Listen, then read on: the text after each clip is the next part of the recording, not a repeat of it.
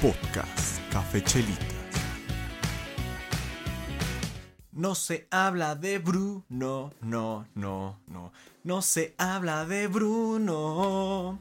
Hola a todos, bienvenidos. Soy Daniel Martínez, alias Camellín Calcetas Locas, y nos encontramos en un nuevo episodio de su podcast favorito, Café Chelitas. Reciban un muy afectuoso abrazo hasta sus hogares, su coche, donde estén en la calle. Ya se la saben, me da mucho gusto tenerlos por aquí de vuelta. Les prometí que iba a tener contenido más recurrente, más frecuente. No pude traerlo la semana pasada, pero aquí estamos de vuelta con un nuevo episodio para que se diviertan, se distraigan y pues, tener esta interacción, plática. Ya saben, yo hablo, ustedes escuchan. También pueden interactuar por los comentarios, pero aquí estamos de vuelta y de regreso.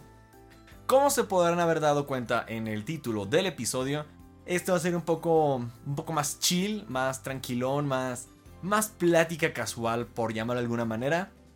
Para ponerlos al día, pues si no han sabido de algunas cosillas por ahí del mundo del entretenimiento y de la situación diaria actual, pues México y mundo, ¿va? Eh, si no se han enterado, pues realmente no sé dónde viven, pueden que están en cuarentena y totalmente aislados, pero no se preocupen, yo los pongo al día. Como primera nota, pues se ha hablado, ya no es tan frecuente, pero últimamente en los últimos meses y particularmente casi medio año atrás, se habló mucho sobre las red flags en las relaciones. Y lo dejo como tal cual relaciones porque no quiero involucrar el hecho de decir nada más con tu pareja, porque también hay red flags con tu familia, con tus amigos y pues con toda aquella persona que te relaciones.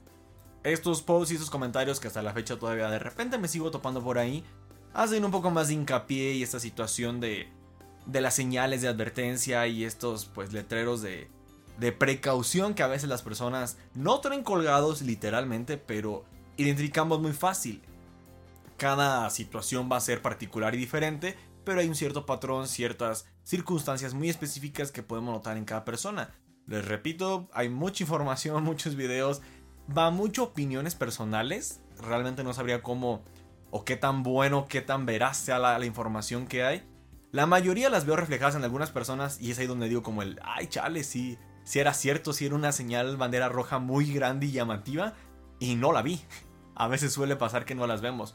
O en algunas otras sí las vemos, pero pues no queríamos salir o no nos queríamos dar cuenta. Y tampoco no tiene nada de malo, pero hay que tratar de hacerle caso y por nuestra salud cuidarnos. Y se encadena al segundo punto de noticias y actualidades que traigo, que es la salud física y mental. También de que lo que va de la pandemia se ha resaltado mucho esta situación de que cuides tu salud, principalmente la mental, ya que se vio, yo creo que en muchos casos exponencialmente, en el cual la gente estaba muy fatigada, muy cansada y ni siquiera sabía por qué. O empezaban en ese tiempo de encierro, ese tipo de situaciones en la cual veías alguna situación que no te gustaba que te molestaba y era de, es que esto me está pasando y no sé cómo expresarlo, cómo decirlo, cómo hablarlo con alguien.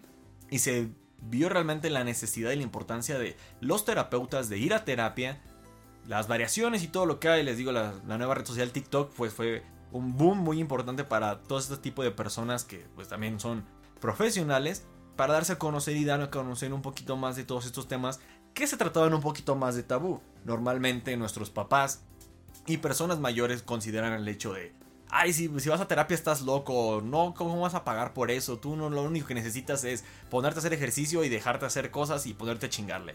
Cuando realmente no, hay veces traumas, problemas, enfermedades incluso, en las cuales sí necesita ser tratada y acompañada por un especialista. Dejando un poquito al lado que fue lo importante y el boom más alto en esto de la pandemia, la salud mental, también pues no debemos descuidar nuestra parte física. Porque recordemos que tenemos un cuerpo, pero también tenemos mente. Si tenemos ambas sanas, podemos avanzar. Y ahí entra una tercera parte que es la espiritualidad. Independientemente de lo que tú creas, tienes que mantener las tres en armonía. Si una falla, no vas a llegar a ningún lado, créeme. Te lo digo por experiencia y por mucha información que he visto y que también puedes encontrar en redes y en internet, de que tienes que tener balanceada esta parte porque una te da el soporte, otra te da las ganas de poder hacer las cosas y la otra es lo que te alimenta y lo que te mueve dentro, lo que te impulsa. Entonces, si alguna está mal, ojo ahí. Otro punto a recalcar importante, eh, que ese sí es un poco más frecuente, es en el cual se ha hecho un poco por meme, en el cual dice que la mayoría ya estamos en una etapa adulta, que en la cual nos damos cuenta que nadie sabe ser adulto y nadie nos enseñó a ser adultos. Y lo ponen en forma de meme de que nadie me enseñó a ser adulto, pero todos fingimos que somos adultos responsables, buenos y alegres, felices, que nada se nos complica cuando en realidad traemos problemas atrás, no nos sentimos bien a veces, mil situaciones, pero siempre ante los demás aparentamos ser ese adulto que nosotros veíamos un poco más chicos. Entonces es, simplemente somos adultos fingiendo ser buenos adultos ante otras personas que también fingen ser buenos adultos y nadie tiene idea ni de qué pedo. Nadie tiene idea de dónde estamos yendo, a dónde vamos a ir, cómo va a acabar esto, pero todos fingimos ser adultos buenos con viajes y lujos y demás, cuando la realidad a veces es otra. Les comparto también ahorita un poco de otra información que encontré lo vi en un video en TikTok en el cual menciona que como a veces la gente se levanta a las 5 de la mañana a correr y lo hace feliz sin estar cansado, ojeroso o de mal humor. Y esta persona, la verdad no tengo anotado por aquí el nombre, dice que se debe a los ciclos de sueño, que si te despiertas entre ciclos de sueño que normalmente duran 90 minutos aproximadamente, vas a levantarte de mal humor y pues con cansancio o no de las mejores ganas, ya que interrumpiste un ciclo de sueño. En cambio, si te levantas entre estos cambios, se termina un ciclo y te levantas antes de que comience el siguiente, te vas a levantar con más energía, con más ganas y con más actitud. Les menciono más o menos dura 90 minutos. Hay una página por ahí, eh, ahorita se las pongo, en la cual ustedes ponen la hora en la que se quieren levantar. Una vez establecida esta hora, ahí le dan que esa es la hora que quieren despertarse y les va a poner, creo que son 6 horas en las que se pueden dormir. Las dos primeras las que muestra son las sugerencias en las que vas a dormir tus 8 o 9 horas recomendadas por cualquier especialista de la salud diarias. Entonces son las horas que te sugiere que te duermas para que te completes tus ciclos de sueño y te levantes a la hora que tienes programada. Hay otras horas más abajito ahí, creo que son 4, en las cuales pues te sigue dando entre ciclos para que completes un ciclo de sueño y te levantes bien, pero vas a dormir menos horas. Esas ya no son tan sugeridas o tan recomendables si tienes algún trabajo, si tienes alguna tarea, algún proyecto y realmente no te puedes dormir a la hora que tenías planeado o que es la sugerida, puedes tomar una de las otras y aún así te puedas, vas a poder levantar al día siguiente con la actitud y las ganas.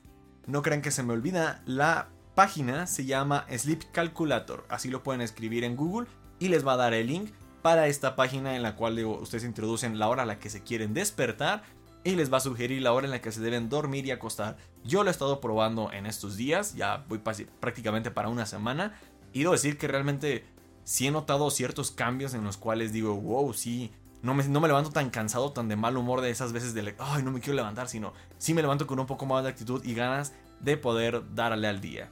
Una noticia también ya prácticamente a una semana se podría decir es el Super Bowl, el fútbol americano, la final entre la conferencia americana y la conferencia nacional. Se va a dar el 13 de febrero.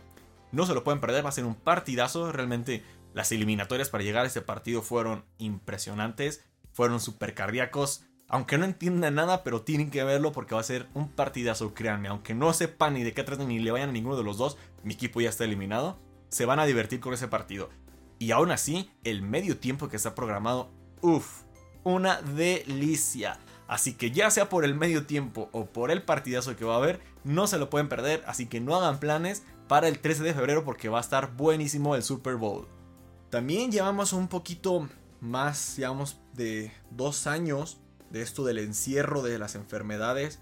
Y esta enfermedad que ya no voy a mencionar porque posiblemente haya censura ya en algunos podcasts. Ya están implementando ahí restricciones cuando se habla de este tema. Así que trataré de tener un poco más de precaución y no nombrarlo. Llevamos bastante tiempo y nos ha dejado bastantes lecciones. Les pregunto a ustedes, ¿cuáles han sido las lecciones que les ha dejado? Si no saben, yo les dejo por aquí algunas. La principal que yo rescato es de que yo tenía esta idea de que si no habían sacado, aunque sea una habilidad nueva, algún libro leído o aprendido alguna otra cosa en ese tiempo que estuvimos encerrados, eh, había sido un flojo y no ha servido para nada y eres un inútil. Y realmente me di cuenta cambié mi mentalidad y vi que esto no era cierto. Si estabas enfermo, la estabas pasando mal, no te sentías bien. Ahorita ya es un poco menos fuerte la enfermedad, pero aún así no estás de ánimos. Y como lo mencionaba en los primeros puntos, la salud mental es importante. Aquí es donde nos dimos cuenta de eso, de que estar todo el tiempo haciendo algo no es sano. llegas a un punto en el cual te quemas, lo llaman en inglés burnout, y ya tu cabeza ni tu cuerpo y no puedes para más, simplemente no puedes más. Entonces, no haber hecho nada en ese tiempo de encierro tampoco es malo, al contrario, darte los tiempos de descanso también es bueno, es necesario, el cuerpo lo pide, así que no le exijas de más a tu cuerpo y si sientes y ves que requieres un descanso, dátelo y no te sientas culpable. Ha pasado esta situación mucho con los creadores de contenido, principalmente a los streamers, eh, la plataforma de Twitch, eh, ahí se llegó a ver de igual youtubers y algunos podcasteros que se ponían demasiado trabajo muy frecuente y pues incluso YouTube te manda una alerta de que te quema cuando ve que realmente estás sobreesforzándote demasiado porque tienen preocupación por las personas que crean contenido porque como tú eres tu propio jefe, nadie te dice ya para y déjala hasta ahí y no, ya, ya fue suficiente. Entonces, mucho ojo con eso, les digo, yo tenía ese pensamiento, lo borré totalmente de mi sistema. Es una de las lecciones que dejó, yo creo, este encierro el simple hecho de si no aprendiste nada no pasa nada, si aprendiste muchas cosas, felicidades, aprovechaste el tiempo, va a haber tiempo para todo. Date los descansos cuando lo necesites y no te preocupes por lo que pueda decir la gente. Hablando de estas personas streamers, esto ya es un poquito un tema, pues un poco no es personal, pero no saber cómo manejarlo, es un gusto mío. Eh, se los comparto, pues si no les interesa lo pueden adelantar de igual manera al podcast. Algunos de estos streamers de los más famosos, que es Auronplay, Rubius y Comanche, organizaron los Juegos del Calamar, por si aún no lo habían escuchado, fue una serie muy famosa en Netflix.